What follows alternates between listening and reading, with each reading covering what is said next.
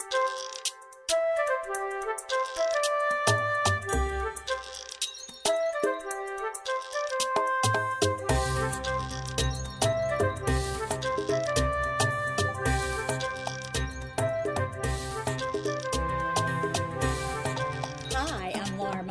Pediatric speech language pathologist, and welcome to Teach Me to Talk, the podcast.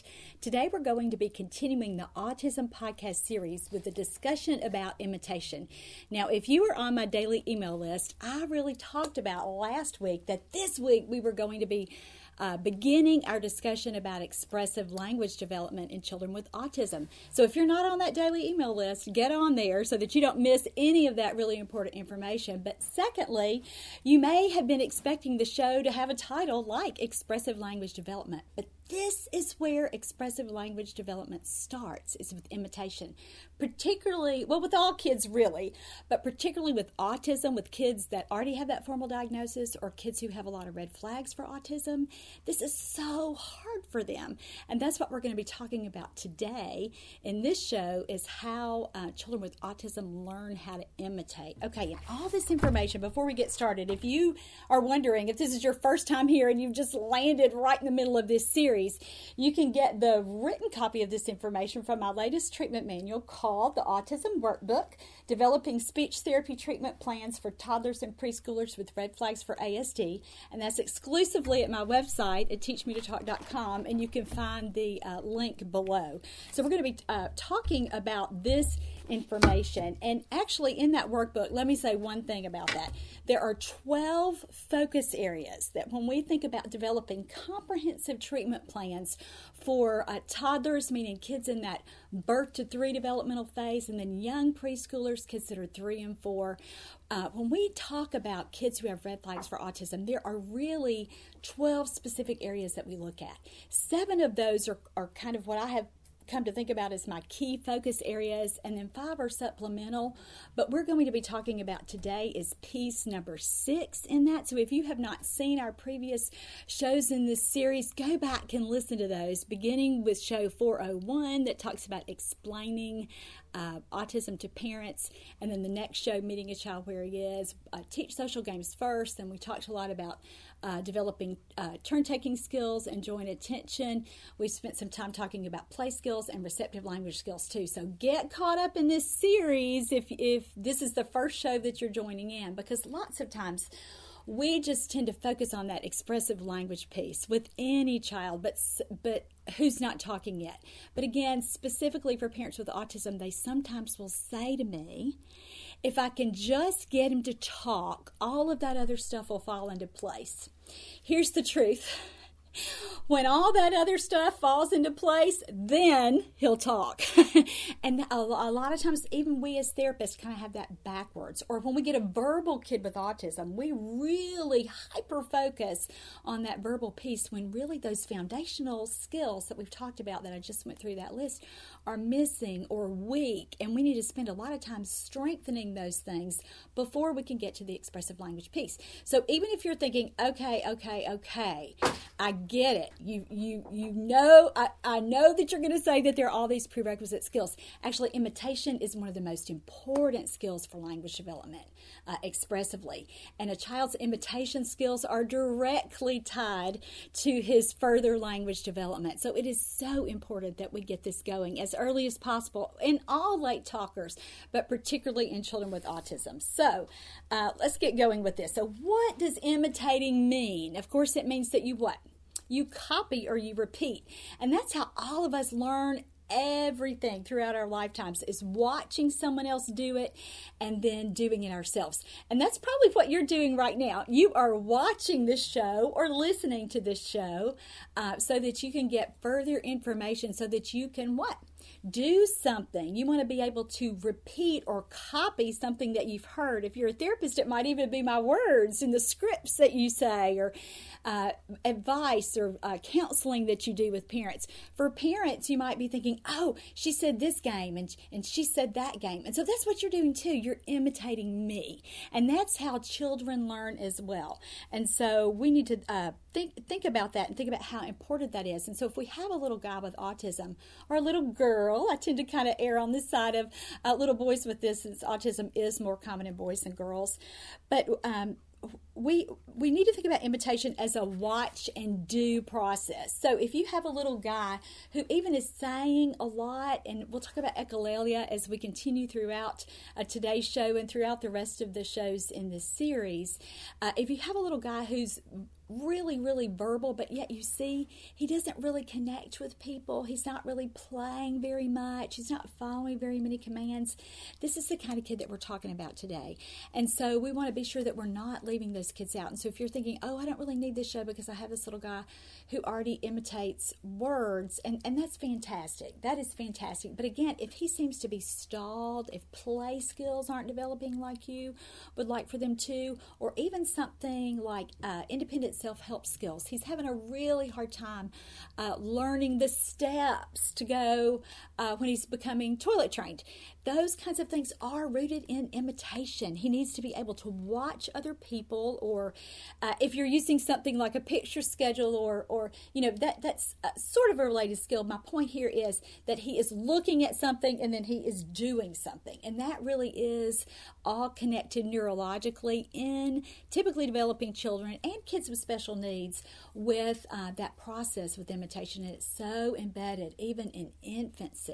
And so there's a lot of research that tells us that children with autism actually learn how to imitate differently. Before we get there, I've jumped ahead. Let's let me let me tell you these these things first to be sure um, that you get them before we move into that research as speech language pathologists or parents of children who have red flags with uh, for autism or already a formal diagnosis imitation is the most important skill that you're going to teach every child with autism who is not talking yet. And again we already talked about that little uh, that little caveat there that even if they are echolalic and are pretty verbal, we still may need to back up and teach uh, this very basic step. And remember that I said too, and even if this is the second or third time I've repeated this already in the 10 minutes since the show started, a child's ability to imitate is directly related to his rate of progress with adding new words to his vocabulary. So until we get a child work through these levels of imitating, we're not going to see a lot of progress with expressive language development.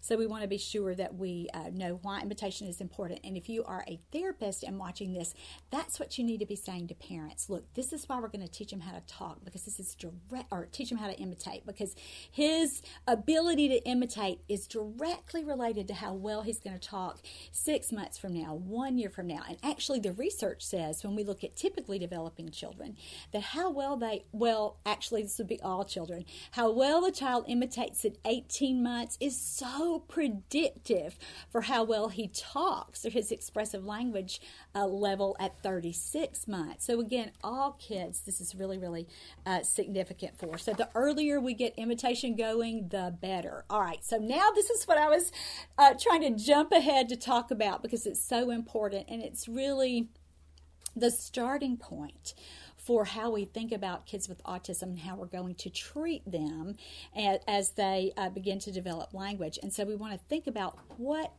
because they're diagnosed with autism or because they have the red flags for autism, we know that they have some learning differences.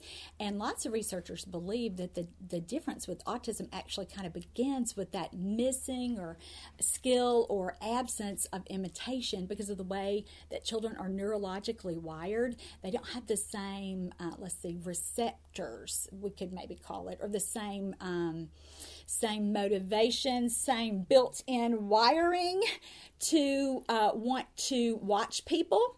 And so that social component or the motor piece. So I'm going to talk about these things as we go and kind of analyze how significantly that affects uh, children who have characteristics of autism.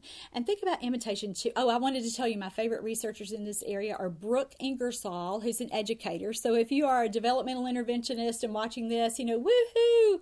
Kudos to somebody in your field for really, really studying imitation to this degree. And her, um, especially 10 years ago or so, 15 years ago, when I really decided yeah, I'm gonna I'm gonna double down on this. uh, with really, really learning how to treat autism and just, you know, from a personal perspective, my own caseload with just wanting to be better and better and better. I, I read a lot of things that she wrote. You can Google her name and get some things. And then Sally Rogers, who is just a, a phenomenal author. If you haven't read any of her resources for autism, that's a gr- uh, great start. You can just Google her name and get her list of resources there.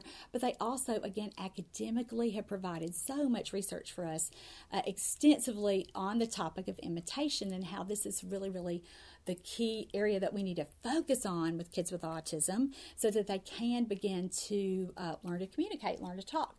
Uh, and let me say one thing about imitation, how important it is. There are whole fields built around this. That's ABA is really, really uh, centered on in the beginning teaching children, you know, do what I do, copy, copy what I do. And as a speech language pathologist, and again, especially before I really understood ABA and how to correctly ap- apply those principles, I would really say things like, Well, I don't like that they say that because I want them to say, give the kid the language. If they're going to say, you know, do this, I want them to say, touch your nose, or do this, I'd like for them to say, point to your ear. And I get now that they are really working on that imitation piece. They don't want to gunk it up and overload that child's system with so many directions when they are really, really, really breaking down uh, that skill to just get to the bare bones level of imitation. And so as a child matures and as his language developments uh, develops, we certainly should include those kinds of receptive language commands. You know, point to your ear, touch your nose. But I get now why they're working on imitation so hard at the beginning. And that's a real clue for us too, as SLPs or developmental interventionists or OTs. You know, we don't have that same training with ABA. So again, our skill sets and maybe how we look at children uh, is going to be through definitely a different lens because I, I, use the term cognitive development all the time, and that's a real, uh, it's not a word embraced or used by uh, our colleagues in ABA, but that's okay because we we can uh, pick the things that we think, oh my goodness, this focus on imitation. Yeah, that's what we need to be doing uh, when we're looking at speech language development too. All right, so let's look at three specific challenges that toddlers with ASD experience that make learning to imitate difficult. First of all, and I already mentioned this, and pardon me while I grab a drink here. Toddlers with autism have limited social referencing and a decreased level of engagement with others. So, if you're a therapist, you get that, but if you're a parent, what does that mean? They have difficulty looking at other people and wanting to be with other people and wanting to connect with other people. Now, if you were a mom, you might be thinking, my child has autism, but he, he is very connected to me. Absolutely.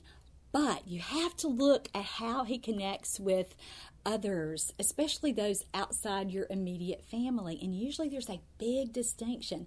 A child may be almost hyper connected to his mom and only his mom, or his mom and, you know, maybe his grandmother that he sees uh, almost every day, and certainly dad. But a lot of times that circle is really, really small for a child with autism or red flags for autism. And so you'll see them again, you can't always go with their level of eye contact with their mom, or you may not see avoidance with the mom because they seem to seek, seek their moms out. And again, that's fantastic because their mom is their person. And if that's you, you know, I know that your heart is is filling right now with. Uh, just kind of thinking about that you are you are your child's person you are his connection to everything else. And thank God he is so connected with you. And that is wonderful. And I, if I were with you, I'd just give you a big hug and say you did such a good job helping him learn to be socially connected with you because it's so hard for him with other people. And so we've got to really look at how that is with other people so that we can say, yeah, that is a problem with him. He doesn't watch other people like he should. And see, and again, until you can watch another person, consistently for longer than a millisecond, like a lot of our little guys' attention spans are, that that's the that's how it starts. That's how imitation starts by watching somebody else by listening to what they're saying.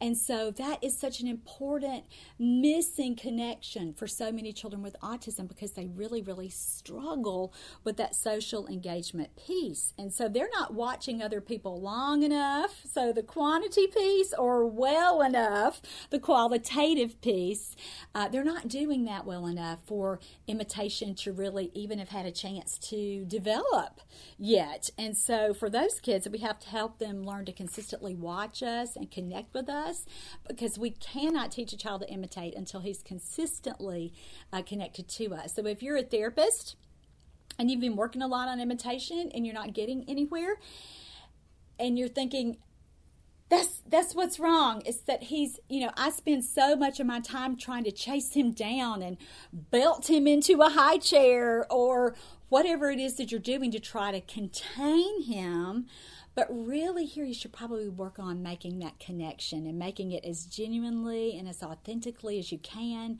I believe the best way to do that is by teaching social games first and working on that social piece and that connection and then the skills that evolve just really around that with developing turn taking and joint uh, joint attention. And so you can go back and listen to those shows. I think those are shows 403 and 404. 404, I think, is play. But go back and listen, uh, look for those terms and listen to those, listen to those shows or watch those shows, especially teach social games first, because in that show, there's such a nice breakdown of if a kid is doing this, try these social games. And if a kid is doing that, if this is his strength, try these social games. And that is so important for kids who aren't imitating yet because you know that mm, he's not watching me closely enough. He's not connected with me well enough yet. So go back and do that because we know that inherently toddlers with autism and pre- preschoolers with autism are struggling with that social piece. That that's that's a part of autism, right? That's one of the defining characteristics. All right, the second difference that we notice in children uh, who go on to be diagnosed with autism uh, with imitation is that many toddlers with autism also struggle with the motor planning piece and with motor coordination. So, what does that mean? That means that up here, in their little brains, and again, this is such a simplistic explanation, and if you're a therapist and you like to use more professional terminology or uh, more you want to sound more academic go for it you know do that. But this is how i explain it and this is what seems to work for the majority of parents. And sometimes i'll just tell you i've had the privilege over my career of working with lots of children of therapists and physicians neurologists children you know uh, uh, developmental pediatricians children and sometimes in the especially gosh 20 years ago in my career i probably would have tried so hard to impress them with my vocabulary and my just little understanding of, of neurology you know based on and i don't mean to diminish what we know as a field uh, about neurology and speech language pathology because we've been trained in that, but certainly not to the extent that you think about the neurologist. And I would try so hard sometimes to come up with these very professional sounding descriptions. And you know what? A lot of times it was just when I dropped all of that and just talked about it and even talked about it in these just really simplistic layman's terms that parents really told me how much they appreciated that because sometimes with our own children there's a big disconnect. And certainly if you are a therapist and you've had a child who's had some learning differences or uh, even a medical diagnosis that would make him have special needs uh, throughout his life whether that be physically or educationally you know there's a disconnect sometimes between uh, what we know as a professional as Laura Mize MSCCC SLP versus Laura Mize mom. And there is a big difference there sometimes. So even when we use, even when we're working with families who are highly educated, we still need to make sure that we are offering enough of this real life advice because a lot of times the spouse of that highly educated person will say, you know, that that made that made sense to me. I'm glad you explained it that way. Or they'll say, that's what I want to tell my mom. That's what I'm going to tell his sitter when she comes. This is a better way to explain it. And so certainly these kind of simplistic definitions or simplistic examples you may get no benefit from, but I, I bet some of you will. So let's get back to that. What is motor planning and motor coordination? What what what does that mean? The official diagnostic uh, term for that, label for that, is apraxia. And so, a really simplistic uh, diagnosis or definition or explanation for that is there's really you know nothing going on motor wise that you can see.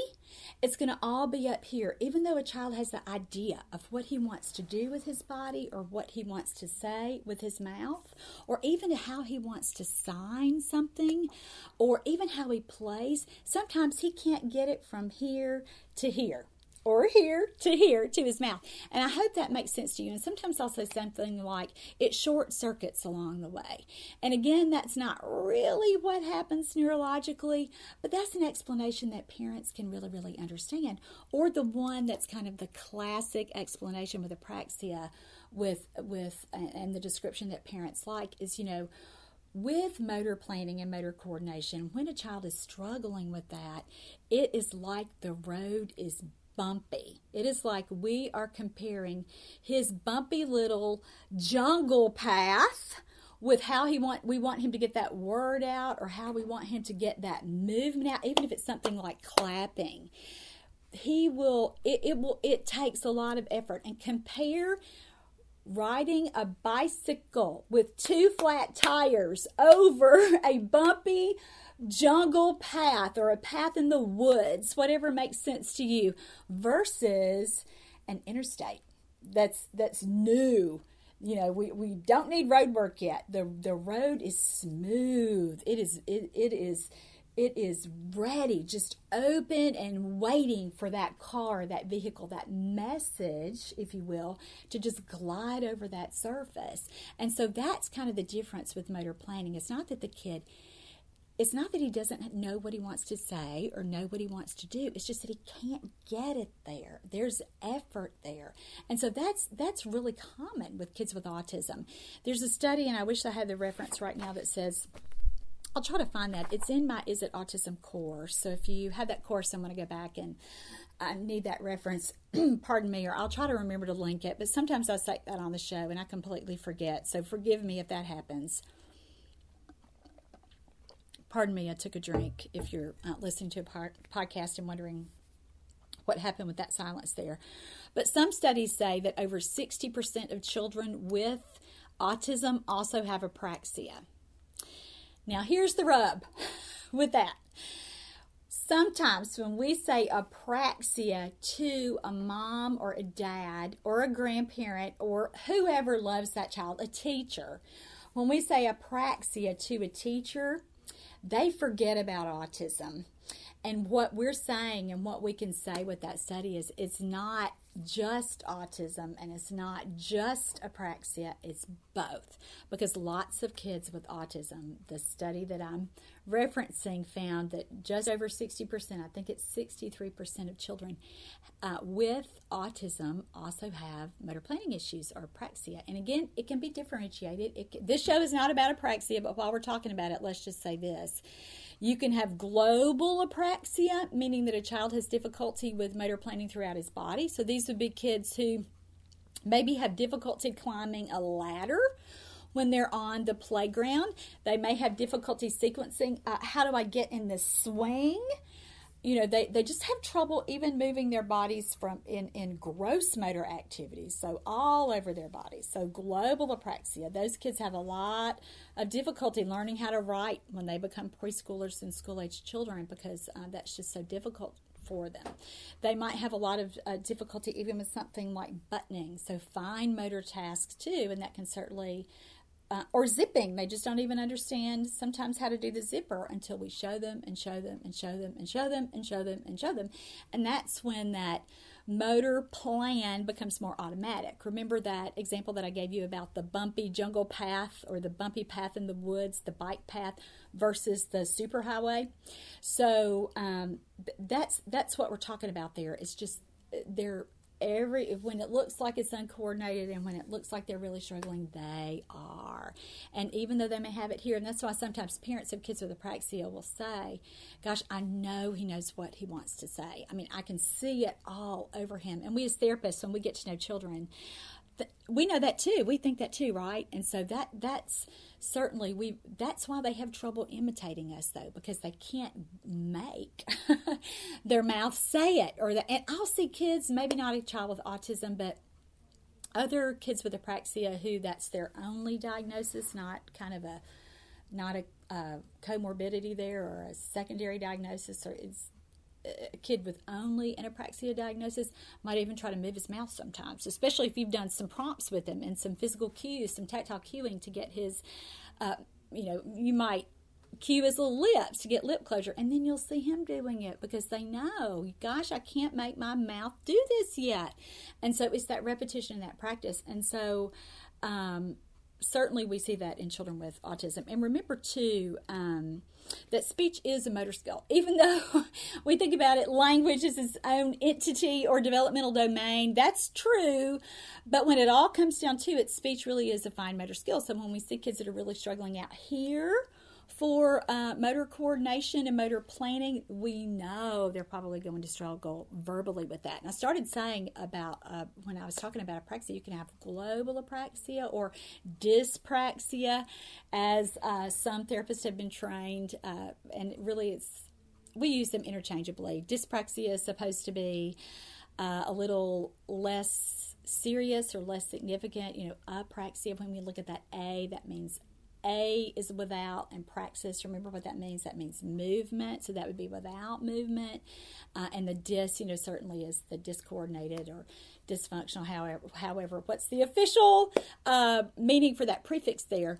But certainly, um, we think about those as therapists, we think about that interchangeably. So the global piece versus a child can just have an oral apraxia which you know would have to do again with the verbal piece, or, or I'm sorry, the nonverbal piece, and then the verbal piece, verbal apraxia. So an oral apraxia is going to be when kids also have difficulty uh, with imitating your movements, and a lot of times these kids are going to have difficulty with feeding too but because of a sensory perspective, not necessarily a muscle tone issue. And that's the next thing that we want to move on to is the third problem that we were talking about, or the third difference with children with autism uh, that affects their ability to imitate is some kids with autism, and this is around 30%, also have low muscle tone. And so this will really impact a child's ability to speak. And again, if they have global issues with muscle tone, like we see uh, certainly in our kids uh, with Down syndrome or cerebral palsy, if they're uh, the cerebral palsy that they have uh, has affected them in this way. You can have high tone or low tone. We're really talking about low tone here.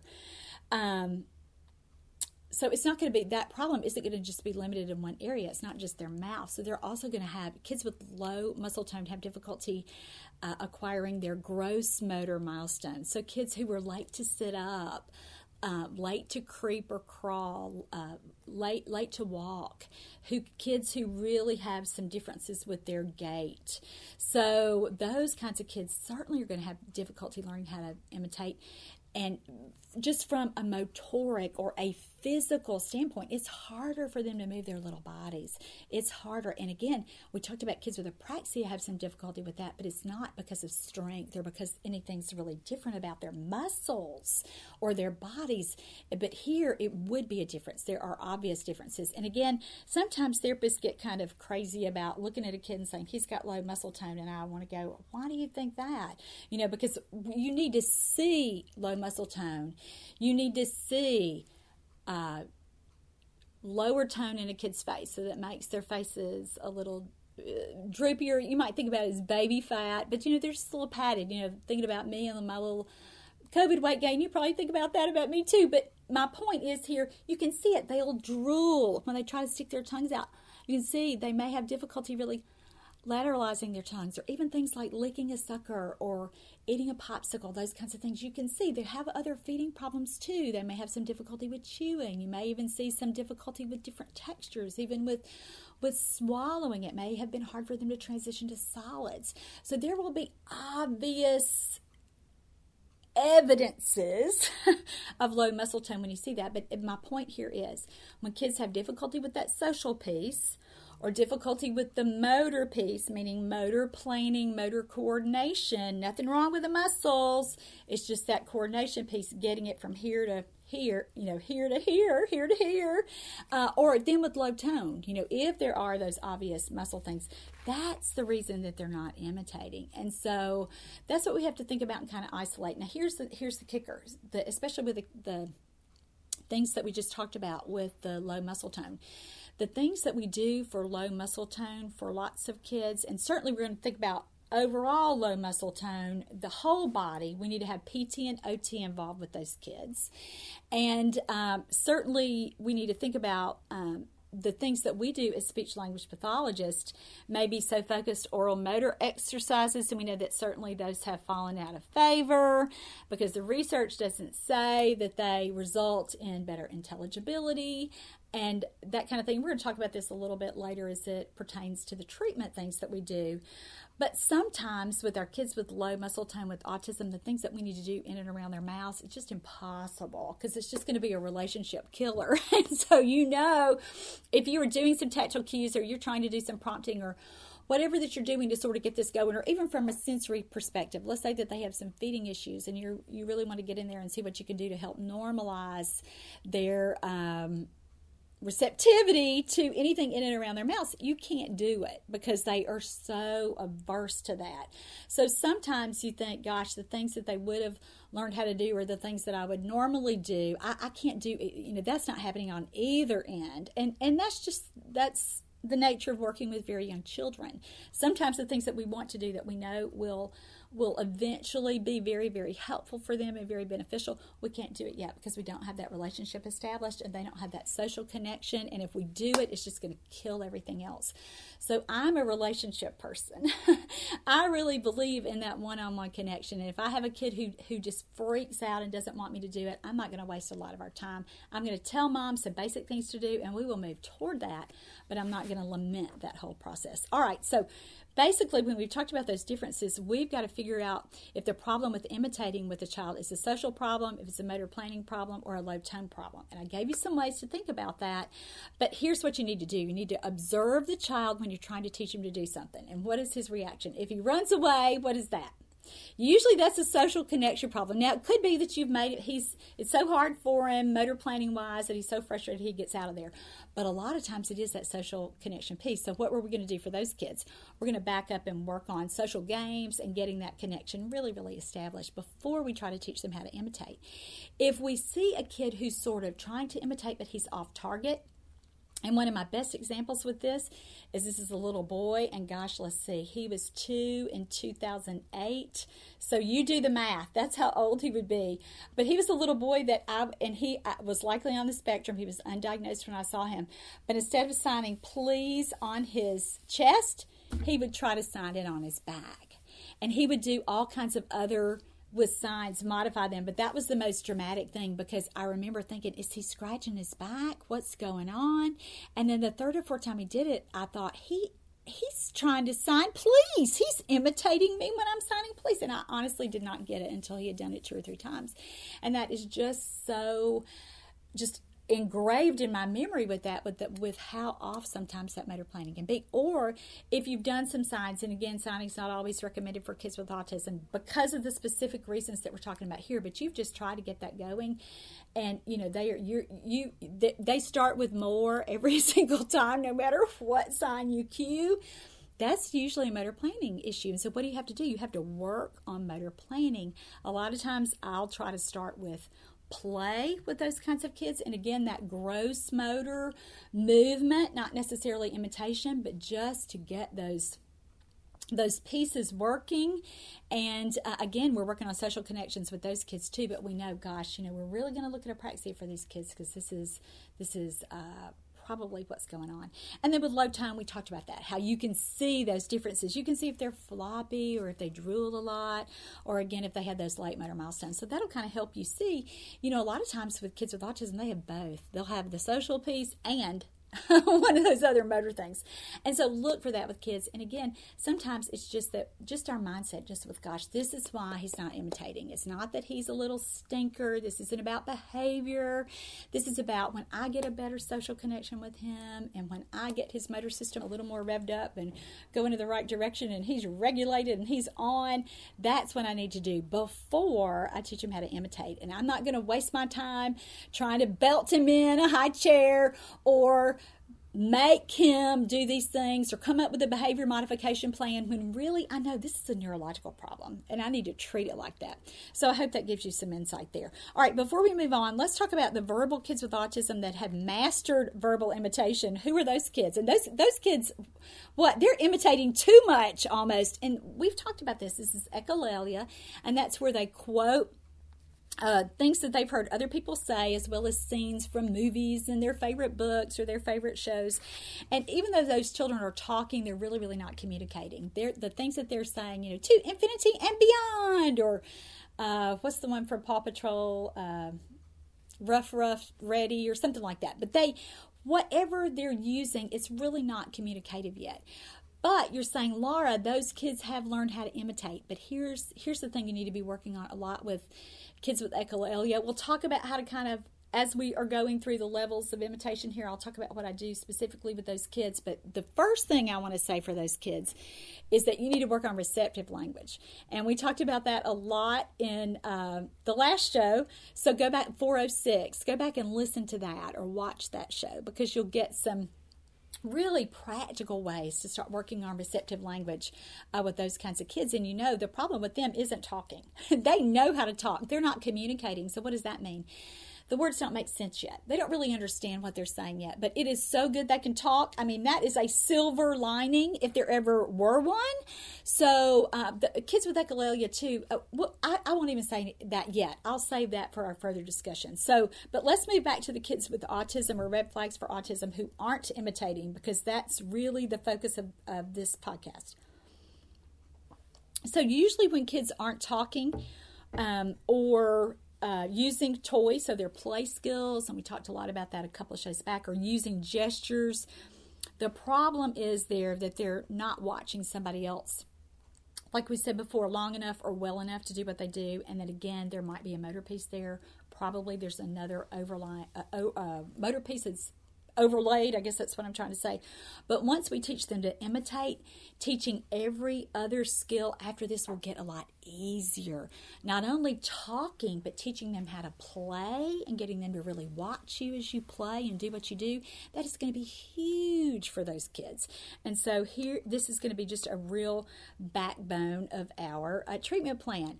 But again, even for kids who aren't talking yet, and I say this every time I teach anything about imitation, and boy, I, have taught a lot on imitation, but I, I'm just going to say it. Even if you've taken three other courses that I've taught about it. We cannot start with words when we're teaching a late talker or a kid with autism or a kid with anything or any reason that he's not uh, talking yet. We can't start with words. We've got to back up to easier, earlier things. So, why can't we start with words if words are the problem? Because it's usually not where the breakdown occurs. The breakdown with that child actually occurs way back in that developmental process. And again, we're specifically talking about imitation today. So we're going to look, there's actually a hierarchy, or I call them steps or levels to building verbal imitation in toddlers. And so uh, uh, out of those eight levels, words are number seven. So look, we've got six other things that have to come first. And so if you have the autism workbook, um, you, there's a great chart about that on page 118. If you've not bought Autism Workbook yet, but you have Building Verbal Imitation Skills in Toddlers, you can see another version of that chart, the, the uh, first version, the one that kind of refers to all kids in uh, that book, but I redid it for Autism Workbook. And you can look if you are purchasing um, credit, continuing education credit for this course. And I hope that you will, because if you're taking the time to watch the show or listen to the show, if you're a therapist, you need to get your credit. You can do that at teachmetotalk.com. But when you purchase a credit for the show, you'll get a handout. Now, a lot of parents go ahead and pay the five bucks, even though they don't need the credit, because they want the handouts. The handouts have been so helpful to them throughout the series. And if that's you, and you, and if you've emailed me about it, I want to thank you uh, for that for that feedback because I certainly have enjoyed doing that. Uh, but you can look at your summary right there and look at those eight levels of imitation. And so, what's the first level there? It's imitating actions with objects. So, remember, we said we're going to work our way toward words. Well, guess what? We're going to work our way toward talking. So, the first phase there uh, is that a kid will have an, a toy or an object and you have that too and you show him what to do and then he copies you right after that. And first we start with expected actions. So if you are sitting and playing with a kid with a drumstick and you and a drum and you give him the drumstick what do you expect him to do? Beat the drum with a drumstick right? But here's the thing with imitation and with what we're working on here you want him to do what you are doing. And even though that action is expected, you want to move that along so that you can be sure that imitation is really, really happening. So you may beat on the drum with the stick, you may hold it in the air, you may wave it around, you may sit on it, you may blow on it, but blowing because he's doing something with his mouth that's actually a little harder. But you might do any number of things with that drumstick. The purpose here isn't we're going to teach him how to play with toys, although that's a great benefit because a lot of our little guys with autism are stuck on their own little fixations. They may only play with Thomas the Train and really ignore other things. And so when we start at this basic level of imitation, their play skills do improve. And that's actually where I discovered Brooke Ingersoll's work. She's done a lot of research about that and just how important that uh, teaching a child how to take an object that you have and then just to do what you do right after that, how critical that is and what an important skill that is, particularly for children with autism. And ABA focuses on that, and as SLPs, we should too. So, uh, actions with objects, that's number one. And I love the how we I redid the chart in Autism Workbook because it's a little bit different. You've got the level here and the actions, or the what you you know the number here the description of what the step is or the level is, and then lots of examples here. And I try to pull things for this that were specific examples from children with autism that I've treated over the years. So I hope that they are really relevant when you look at that.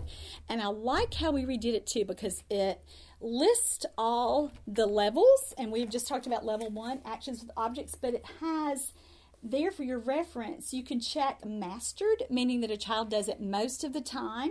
He, and we're not just looking at what he does. Remember, we're looking at how well he imitates these specific things. And then we have emerging, and then we have absent. So if we've never seen a kid imitate uh, or heard him imitate any of these uh, areas, we would check it as absent. So why is this important? And we'll talk about this a little when we get through the levels, we'll talk about it more. But emerging skills are so important because that's where we start therapy. We don't really want to start with something that's so hard that a kid has never, ever, ever done before.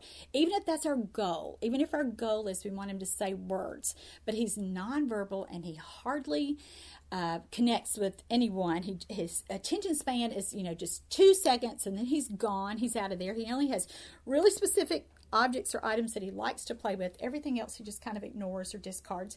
And so, again, you can see that you cannot start with imitating words with a kid like that.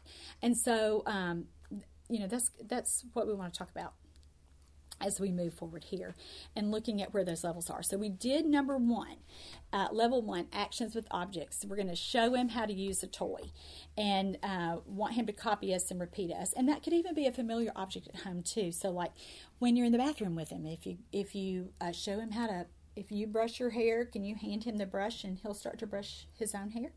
Or is he going to do something else with it? Is he going to spin it around? Is he going to throw it in the bathtub? you know, what's he going to do with it?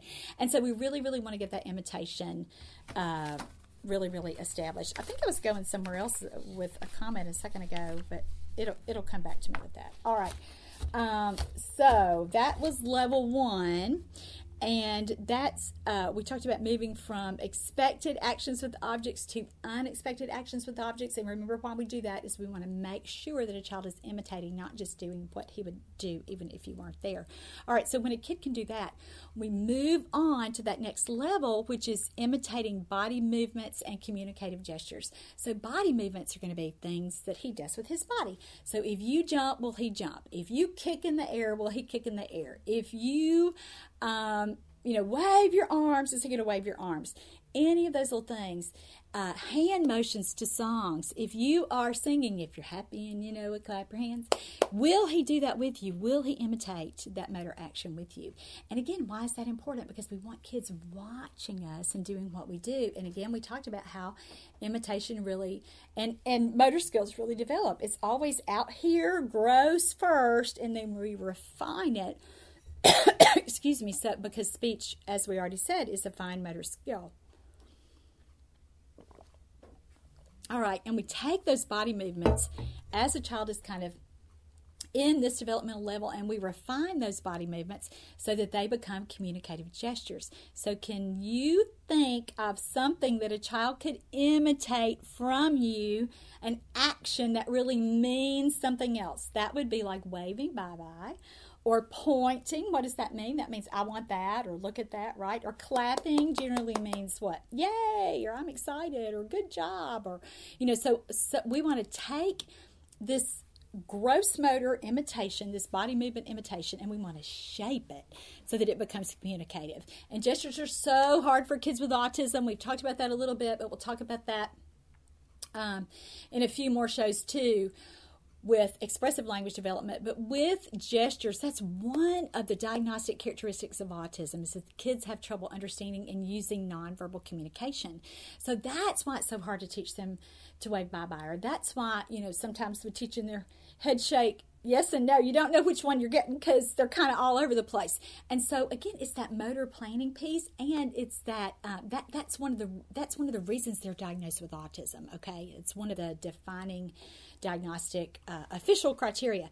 And so, you know, you just kind of know that how hard this is going to be for some of those kids. But here's why we have to get gestures going. Number one, they're extremely predictive for language development because we know in typical development and even in kids with other kinds of language delays uh, that are not autism, not on the autism spectrum, gestures come first, and they typically emerge before, just before uh, we start to hear words. So it's really an important developmental milestone that we want to see, uh, to see kids accomplish. And just two, again, from that uh, autism characteristic that we already talked about, so much communication that we do, even throughout our lifespans as as adults, really depends on uh, nonverbal communication. And so just think about how many times we use gestures throughout the day, or other people use gestures to supplement what their auditory systems hopefully are processing. And so we want our little guys to be able to watch and again uh, do those things uh, because they're so important communicatively. So you can. That that's the next step. That's what we teach next. And again, I'm not going to overteach this because we have this information in so many other courses, and I will link those at the bottom. But that was the next thing that we teach them when we're teaching them how to imitate. Level three, we're kind of moving on up. Remember, we started with actions with objects way out here, and then we did our body movements uh, and gestures out here, and now now we move it on up to the mouth. But now we're not ready to add sound. We just want them to be non-verbal actions with their face and their mouth. So uh, things like opening and closing their mouths, or uh, uh moving their wiggling their tongue from side to side, or just uh, any kind of little uh, blowing raspberries, any kind of motor movement that you do here that does not have a sound connected with it. All right, so this is a little bit controversial for speech language pathologists because we know oral motor exercises have fallen out of favor and there's not a lot of evidence with studies that show that we have positive outcomes that can be correlated to speech. But we are not looking at that. We are looking at how well a child learns how to imitate. And we are making this, we are taking this skill of imitation and we are breaking it down to those earliest developmental levels. And so, doing things with your mouth, kids start to do this even in infancy. Uh, that uh, that just that baby period, that six to nine month period when they first start to babble. We haven't added the the sound piece, but again, we're looking at how we can kind of break that down. And let me just say, so many kids with autism will struggle with this again because of the imitation uh, how hard imitation is for them so this is not necessarily a step that you have to do with every single child but it is kind of my backup point do you know what i mean by that the backup two point when I am having difficulty to getting a kid forward, let's say that I just cannot get him to do these next levels with play sounds and exclamatory words. I just can't get him to copy anything verbally. I just I just cannot get him to do that. Then I'll think, "Oh boy, I better back up to this level and see what I can get him to do here." And so that's certainly something that I've done with kids with autism. So anything like smacking your lips, sticking out your tongue, um, those little things again kids who struggle socially are going to have a difficult time doing that because they may not be looking at your face. And then certainly we've talked about kids with low tone are going to have difficulty with their strength with that. And then kids with motor planning it's just that coordination piece how do I make my tongue do that or make my mouth do that? And so many little guys with autism seem to not even know they have a mouth. so for those kids, or even kids who've had a lot of feeding aversions or feeding problems, we really sometimes do have to do that as kind of a focus thing. We don't do that with everybody, but some kids really, really need it. And so when we see that that would benefit them and that there's not uh, you know, I'm not talking about using prompt or any kind of uh, invasive thing where I'm touching them or putting anything in their mouths. I'm just talking about them copying what I do. So those little games are certainly different, and we can certainly draw a line that uh, why we're doing it. We have a strong clinical reason to do that. All right, the next level we were going to teach kids how to imitate. We're still not to words, but we're getting there because now we're going to add the verbal piece or something for a kid to say as he moves his mouth. So we made it just a little bit harder. So here's where a child would imitate vocalizations like sound effects. So things that we hear early in typically developing babies fake coughing, fake sneezing, uh, any kind of little sound that's not really a word, like a like a car sound or something like that. Screaming in the middle of a game, you know, where you're all, ah, you know, screaming like that, or um, panting like a dog. Any of those little vocalizations in play where you can hear uh, hear something with that. Uh, so that that's the next level. And then sometimes i kind of combine it with five level five which is using exclamatory words. And these are easy fun early words. So these are things you can spell. So things like uh-oh and whee or wow or oh boy you know even those little phrases. Um, so and then animal sounds too that you can spell like meow or woof woof or car sounds like beep beep. Those little play sounds are so important for kids. One, because they're novel, and two, you get them excited about it, and they can usually say it because they may be easier uh, to pronounce, just have easier uh, syllable construction so they can do it.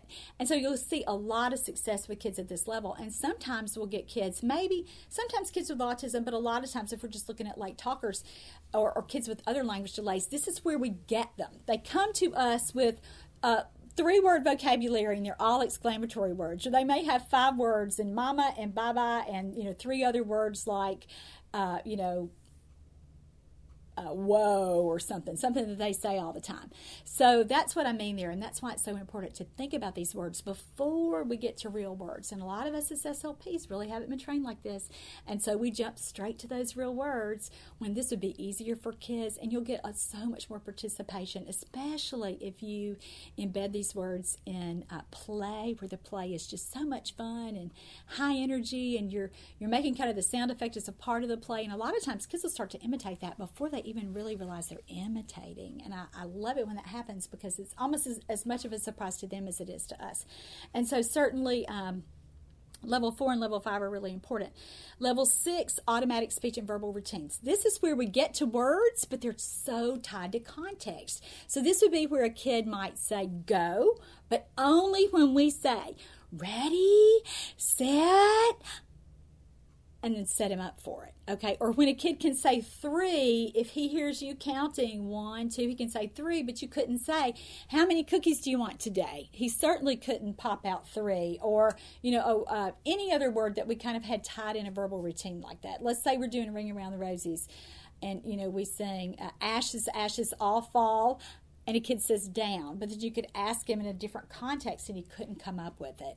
So these are words, again, that are just tied to specific routines, and these are fabulous for kids with autism uh, to get them going. Why? Because they like routine, they like the familiar, they like the predictable. They kind of, they that's one of their strengths is that they can stay the course, right?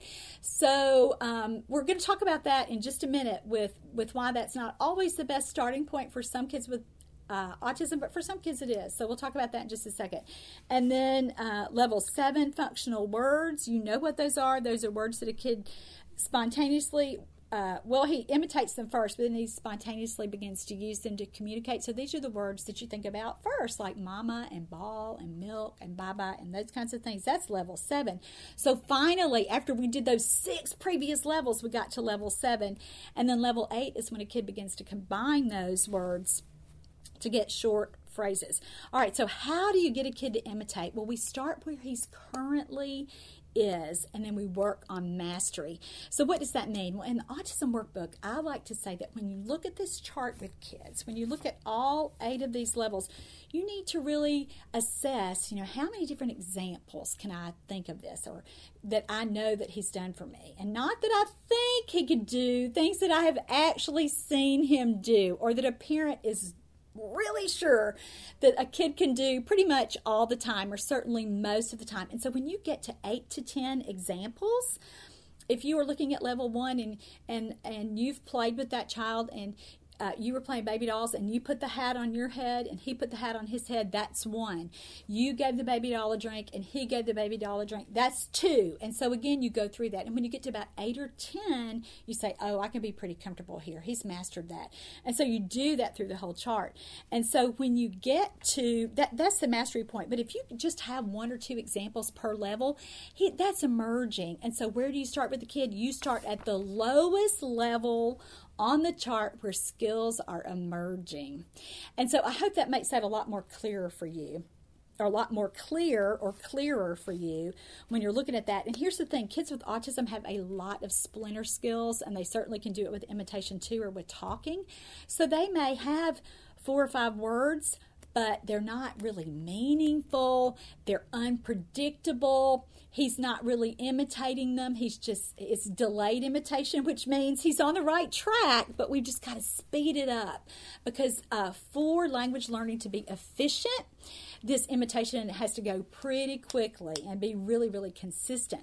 And so, even when we see that, gosh, he, a kid may have a few words up here, but you really don't see any evidence of these other things, he's not using any gestures at all, go back and look at level two or even, you know, level one with a kid like that and say, gosh, that's where I have to start because I know something's missing here. If he were ready for words, he would already be doing it. That would have already come in. So there's some kind of disconnect somewhere. He's, and, and again, it's a splinter skill. He's got a skill at a higher level, but he's missing easier early skills at earlier developmental levels. And so you have to go back and fill that in. And, and here's the thing, too with kids with autism, you can't just go with those splinter skills. And I know we want to, but it's like trying to build, and, and this is something I know you've heard before, but it's a good example for parents. It's like trying to start the roof of the house before you've finished the foundation, before you've gotten all the walls up. You might have a wall or two up, but until you get everything in place, that roof is not going to be structurally sound. And so that's a good example that parents can uh, can think about too. And so um, let me just give you some examples of starting points here because I think that that's uh, so important for us as therapists to kind of think about uh, what we're going to do. And so let's say, hmm, I can't seem to find my notes on this, so I think I'll just have to wing it here. So let's say that you um, have a kid. Well, we've already given you some good examples. Let's say that you get a kid and that he's doing a couple of little play sounds. Let's say that he says "uh oh" when he drops something, and he says. Uh, let's just say that he says wow. He'll imitate wow when his mom uh, says it, and he might have a snake sound. Some, when he sees a snake, he'll go, or his mom might say, sometimes he does it, I'm not even sure if he means it for the snake. What do you know? You know, okay, I'm going to start at play sounds here. That's going to be a good place for me to start. That's going to be where he is developmentally. If mom reports that he has some verbal routines, she'll say, you know, every time I'm putting him in the car, I'll say, close the and he says door, you'll know, okay, verbal routines are a good spot for that kid. So go back and uh, think about that. Uh, I found my notes here. So um, let's say that you're playing with a kid and you show him how to do a toy and he does it. But it's only that one toy. You can't get him to do anything else with any toy that you show him. You just you just stumbled upon the toy that was just going to be perfect for that then you'd know, gosh, this isn't established. I really have to work on this. This is this. I wouldn't even call that really emerging yet. You can only do it with one thing, and so look at that and think, uh, you know, that that's where I need to start. For a kid who has pretty good play skills, and for a kid, and a lot of kids with autism, you're automatically going to start back at that level two if they can already play because gestures and body movements are going to be hard for them. But for some kids, you say, okay, he's doing a little bit of that. Let me just see if I can get some play sounds. Let me just see what can happen here. And so, lots of times, not necessarily with my kids with autism, but a lot of times I do start with level four and level five just to see what I can get uh, with what sticks there. And certainly, that's our first little verbal piece in the chart. So, if I just think cognitively, this kid's doing pretty well, and his receptive language is okay, and his play is moving along, I'll start at four or five with a kid like that just to see what I can get. Uh, and I promised you this, so let's do this. I know we're nearly out of time, but this is a really important point that I want to say.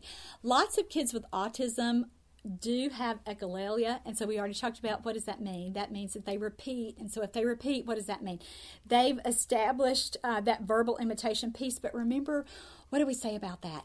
Those kids don't necessarily link meaning with what they're saying, so that's a receptive language problem. So for those kids, we can use verbal routines to get more spontaneous language and and here here's when I mostly use verbal routines with a kid with autism who's verbal.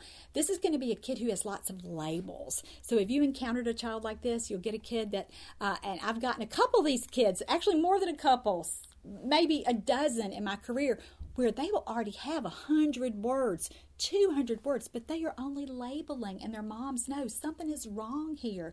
He can't ever tell me. He can label banana on his uh, iPad, but then when we go in the kitchen and I know he wants a banana, he cannot say it. He can't ask for it. And so that's a pragmatic problem. And so with kids like this, a lot of times I'll use verbal routines just to get some other kind of language beyond labeling going. So just when they're filling in, so even if it's a word like the examples we used before, like ashes, ashes, we all fall down with uh, ring around the rosies. Okay, that's a preposition. I'm going to teach them how to say this location word in this context, but I want him to use it in another context. And, but that, but I'm getting it going. I'm getting it going there in the verbal routine piece. And so that's certainly um, a situation that I wanted to share with. Um, excuse me, with the starting points. All right, so let me give you a couple of uh, troubleshooting tips and other kinds of, uh, just to wrap up here, things that will make this easier for you. Uh, so let's just start with implementation. Be sure that you're going through the chart to figure out where a kid is. When you're looking at that, think, okay, he's here.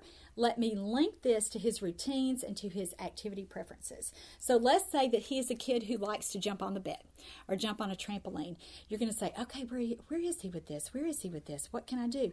And so if he's imitating gestures and body movements, you're going to have to teach him some movements to do while he's on that trampoline. And so you might think, oh, I'm going to teach him to, you know, uh, do little punches with that, or I'm going to teach him to do some kicks, or even let's just see if he'll fall down. And even if he's jumping on the bed and you're kind of jumping beside the bed, just fall on the floor and see if he'll imitate that. You know, tons of kids, even those kids with autism who are disconnected a lot of the times, will think it's so funny when you were doing that routine that they already like to do and you add something in there and, and just see see where you get with that. So look at what their routines are, look at what their preferences are, and then figure out how to work out these uh, ideas that you are going to do in sessions and that you're going to teach mom and dad to do. And I'll tell you what else I have parents do. I'll have them just make little lists and use sticky notes. And some parents will do it on their phone, and that's okay. but those sticky notes, so if it's a bath time and we want them working on imitating body movements you know, I'll say with mom, well, what are some things we can do? Let's brainstorm. How about splashing? How about uh, you're going to wash the wall? You know, and that would be an action with an object, but that's okay. What about, um, you know, just come up with anything. Come up with anything that a mom could do during bath time, and you work on that. And then she has her little cue sheet for her there with the things that she's going to work on. And one more thing too is you've got to get this You've got to kind of do it with their routines, but you remind parents, hey, I want you working on this all day long. So if a kid is at the play sound or exclamatory word level, you, you say, oh, I want you saying, you know, these 20 words. Let's think about these 20 exclamatory words. I want you inserting these wherever you can in every routine that you're doing because we're going to work on imitation all day long and it's going to be easy for you because we've given you these these little targets for you to hit. So remember to talk about that. Uh, another thing that we need to work on this all day long with kids with autism is they have so much difficulty generalizing. So a kid may literally associate you as as the speech language pathologist with the person that he talks with. And so he's going to say more with you and of course more with mom or who, but then maybe outside of therapy he may use words at therapy that he doesn't use at home because mom hasn't really really worked on him there. Or he may use words at home that you never hear at therapy even when the context is right because they have such difficulty with generalization. So uh, think about that and think about how important it is that you're all doing the same thing and that you're all, you know, working at the same level. And a lot of times with parents, it's just pulling them back, saying he's not ready for words yet. He's not there yet. We can't get there yet. We got to back way up here. And so using something like uh, the visual chart from uh, Building Verbal Imitation in Toddlers or the chart in Autism Workbook is really, really going to help you with that. Because, mom, you're going to say, Mom, you're way down here at words, but guess what? He's way back up here at body movements and gestures, and we got to go through this stuff first. And so it really does help parents kind of stay on track um, and, and really work on the same things that, that you know that are going to move him forward so that that child ultimately reaches his or her goal, which is using words and phrases to communicate with others. All right, that's it. I hope you learned some new things today about imitation and certainly why imitation is so hard for kids with autism. I hope that you're sharing that information uh, with parents if you're a therapist, or if you're a parent, you may share that with your therapist this week and talk about uh, what level your child is at with imitation and just talk with your therapist and see if you have the same opinion on uh, what you should be working on in regard to that. All right, that's all for today's show. You can get your CE credit at Teach Me to Talk, and the link is right there below in the post. Thanks so much for watching. I'm Laura Mize, pediatric speech language pathologist, and join me next time for the next episode of the Autism Podcast Series.